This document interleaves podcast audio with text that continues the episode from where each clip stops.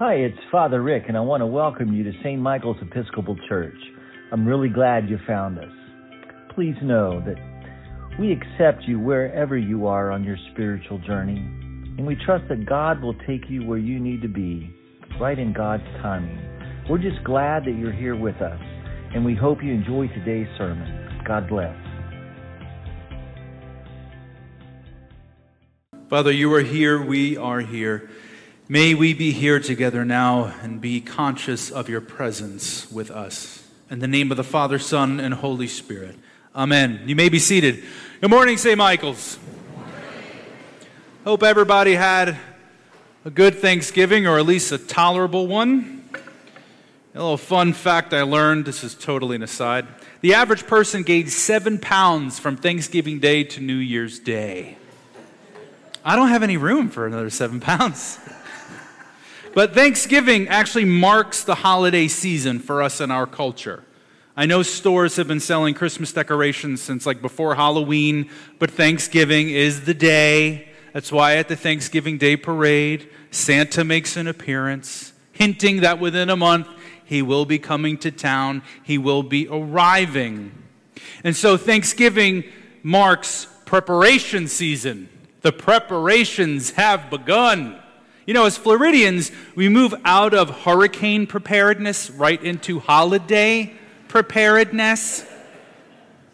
It's like when we'll, we enter our attics to grab the Christmas decorations. I've already done that. Maybe you haven't done that yet. We start to untangle all the Christmas lights and then start to bicker with our spouses, and we're blaming them for this problem as if they were the ones who put them away, but we're the ones who put them away and we're looking for the dead bulbs until we get fed up and we just throw it out and go to Walmart and buy another set, right? That's how we'll prepare. We'll start to, you know, put items in Amazon wish lists or we'll be searching others for gift ideas.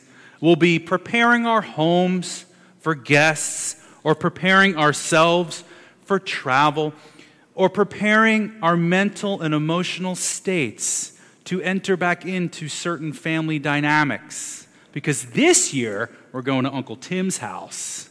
We're going to have to deal with, with that. Or we might simply just be preparing to get through the holiday season as fast as possible, because usually the holiday season, maybe for us, isn't so merry or isn't so jolly. You know, in some way, shape, or form, we will all be preparing, making ready for the arrival of Christmas. But in the sea of holiday preparedness, in the wake of making ready for the arrival of Christmas, how are we preparing our hearts? How are we making of Mary?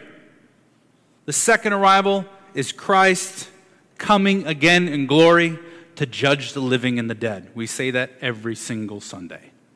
So, Advent 1, this Sunday, marks a new year in the church's calendar. We reboot this Sunday, we reset this Sunday. Christians in the Episcopal Church, at least, or who, those who follow the liturgical calendar, we get to have two New Year's days. We get a fresh start twice in the same month. And this first week of Advent, we always focus on the second coming of Jesus. Now, if you read through the New Testament, you will discover that Jesus' second coming is a very common theme. And if you read it honestly, you'll also discover that the early church believed that Jesus would return to establish his kingdom here on earth as it is in heaven in its fullness, wipe away every tear, throw out sin and death soothe all the pain and the suffering, turn all the wrongs to right. That that was going to happen within their generation. They believed that. For them, it was imminent. Therefore, Paul, as heard in a Romans text this morning, and many other places in his letters to all the churches, and in the gospel passage, and many other gospel passages from the gospel writers. They all imply that Jesus' return would greatly impact and influence the way followers of Jesus lived their lives. See, they were to live as citizens of the kingdom gathered in these kingdom of God outposts. It's another way to look at the church. See, St. Michael's Episcopal Church is a kingdom of God outpost here in College Park. And us citizens were to lay aside the works of darkness, as Paul said, this old way of being, this old way of thinking, this old way of life, and put on the armor of light. He also says, put on the Lord Jesus Christ, the new way of being, the new way of thinking, the new way of living. What does he mean? He's saying the citizens were to think, speak, and act in a way that reflects the character of their king. Like love and joy and peace and patience and kindness and generosity and faithfulness and gentleness and self control. And embody the principles of his kingdom. Like loving God and your neighbor as yourself, including your enemies or serving with humility, or caring for the poor and the sick and the downtrodden, or welcoming the outcast, or sharing the gospel with the lost, etc., etc. These outposts would serve as a appetizer, as a sampling, as a foretaste. Citizens of the kingdom living like Jesus is really their king on earth right? Until the king actually physically arrives and expands these outposts to encompass the whole world, spreading that kingdom completely, encompassing everything and everyone in it, ruled not by fear and power and control and self centeredness, but love and compassion and peace. Okay? So, in light of Jesus' return, followers of Jesus were to take their life in Christ and this mission very seriously. This was to be the top priority because Jesus made us his top priority. The way that they lived their life was to be through the lens of Jesus Christ and his kingdom and this mission as they awaited his return. So the second coming of Christ was very weighty, very impactful on the way they were to live their life. Now, unfortunately, in certain church traditions, Jesus' second coming has been used as a scare tactic, as a means to use fear to motivate behavior modification. Like, you better not have a beer in your hand when Jesus shows up. And if you're an Episcopalian, you're like, we better not be having a gathering or a party because if Jesus shows up, then everybody's getting left behind because everyone's going to have a beer in their hand or wine. Right? I think you might catch my drift, especially if you grew up or you spent some time in a church tradition that used Christ's coming as a scare tactic to instill fear so that you would refrain from certain behaviors that were deemed sinful now, fear is a powerful motivator, it, it works for a time, but then fear will result in rebellion. We're humans, we, we don't like that. Eventually, we get fed up. And we either rebel offensively or we escape or retreat defensively. We don't stick around too long for that. So Jesus doesn't coerce us, hear this. Jesus does not coerce us through fear. Never. The one who says, It is I, do not be afraid, doesn't use fear. He invites us through love. He says, Behold, I stand by the door and I kick it in and forcefully enter your house. No. That's not what he said. He said, Behold, I stand by the door and knock. The one who opens the door and lets me come in I will dine with them and they with me. Knocking is invitational. We have to open the door. He doesn't kick in the door. That's not how Jesus operates. You see, fear forces, love invites. And the love of Jesus invites us during Advent to hit the pause button on our life and take a moment and survey it. As someone told me this morning, to take an inventory. It's like a yearly checkup. Now, if you're going to listen to the sermon, you have to hear this piece. Okay? This survey, this inventory, is not meant to induce guilt. It's the feeling of remorse for a wrongdoing or shame, the feeling that there's something wrong with me inherently. Jesus doesn't dish out guilt and shame. We do that enough ourselves. He doesn't even need to. He removes guilt and shame. The invitation is to sit with Jesus and take a loving, understanding, and compassionate look at our life and ask ourselves some questions. I'm going to give you a sampling of what you can ask. Like, where on the list of your priorities in life is preparing for the actual physical return of Jesus? Is that even on your mind? Do you even care? It's okay. You don't have to answer. Jesus knows. How is the return of Jesus actually impacting or influencing the manner in which you live your life? If you knew Jesus was going to show up tomorrow at 6 p.m., would that change the way you live your life today? Would it have any bearing on that? Another way to say that, a better way to say it, is to steward your life. Because believe it or not, guess what? My life, your life, our life is not our property. I don't really like that. My initial reaction to that. It's Jesus's. Our life is a gift. The very air we breathe is the breath of God. My whole existence depends on God. My life is not my own.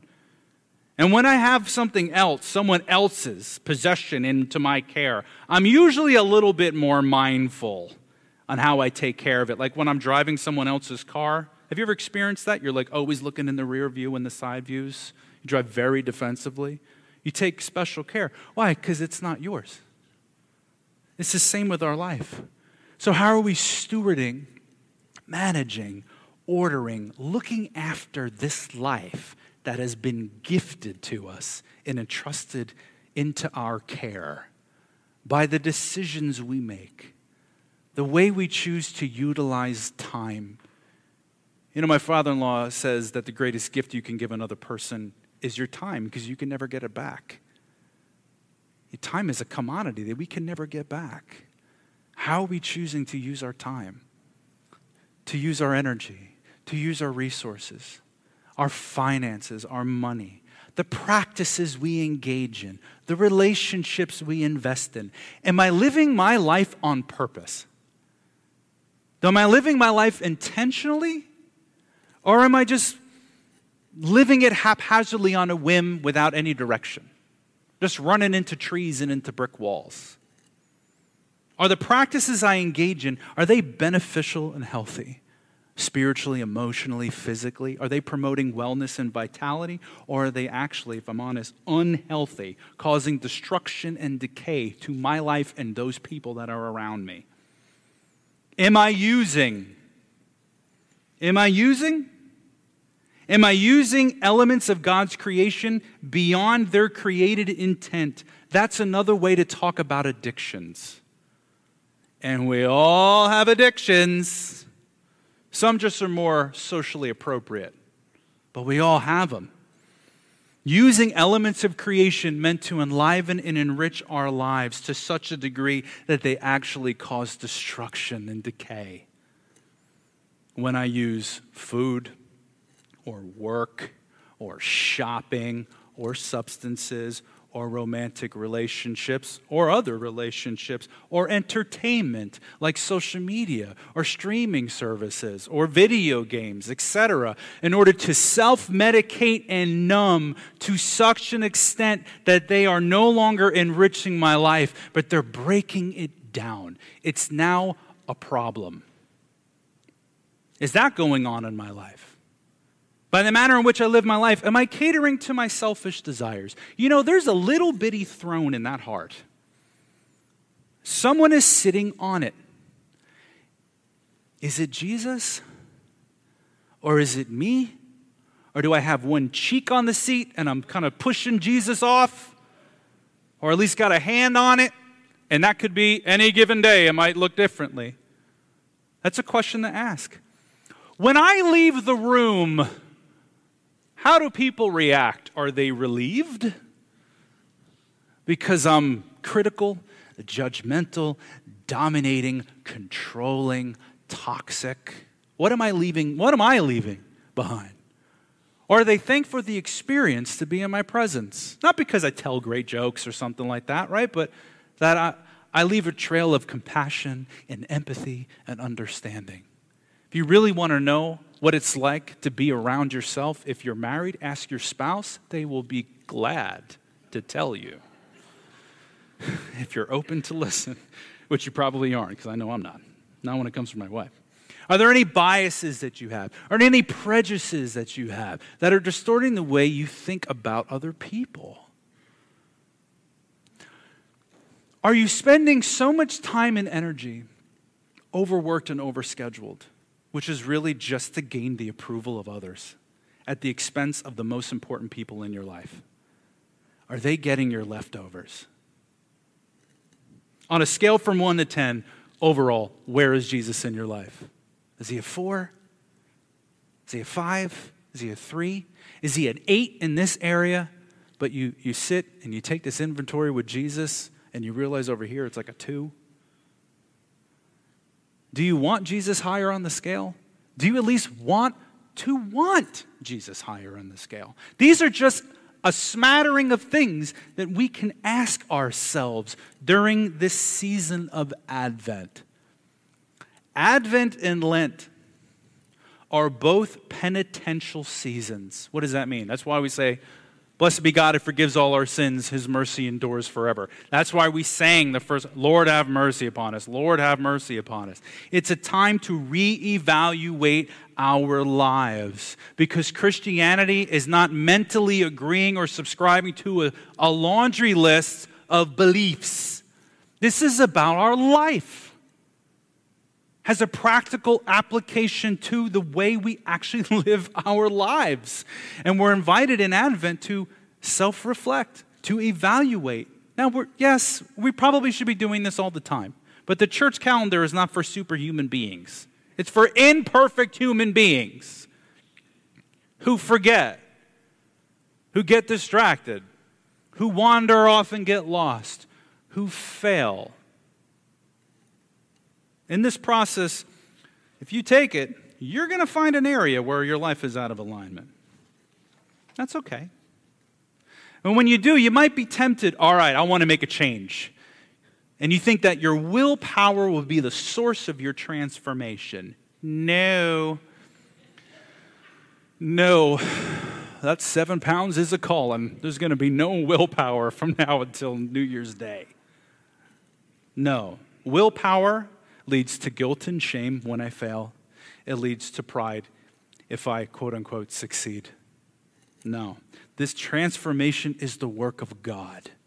It is the work of the Holy Spirit that dwells in your very being, that you are marked and sealed with as Christ's own forever in your baptism. As our prayer book says, is my favorite collect in the prayer book. Technically, it's a Lent prayer because I love Lent. We have no power in ourselves to help ourselves. Our part is willingness. Willing to allow the Spirit access to our hearts and our lives in the slow transformation process into the character of our King and the principles of his kingdom. We don't lay on the couch and the Spirit does a magic trick. That would be wonderful. That's not how this works. It's a little more interesting. We actively participate in this, and taking this survey, this inventory, is one way to actively participate in our formation. And so I invite you to a holy Advent, as you would hear on Ash Wednesday in Lent. Amid all the crazy holiday preparations for the arrival of Christmas, if you could pause for a moment and see how you are preparing for the arrival of King Jesus himself who is coming. When he comes in his glorious majesty to bring heaven fully to earth and establishes his kingdom here forever. Amen. Thanks for listening. If you like today's message, please subscribe to our podcast and be sure to tell your friends. You may also check us out on YouTube at youtube.com backslash St. Michael's Orlando. Until next time, remember, God loves you with a love you did not earn, and therefore you can never lose.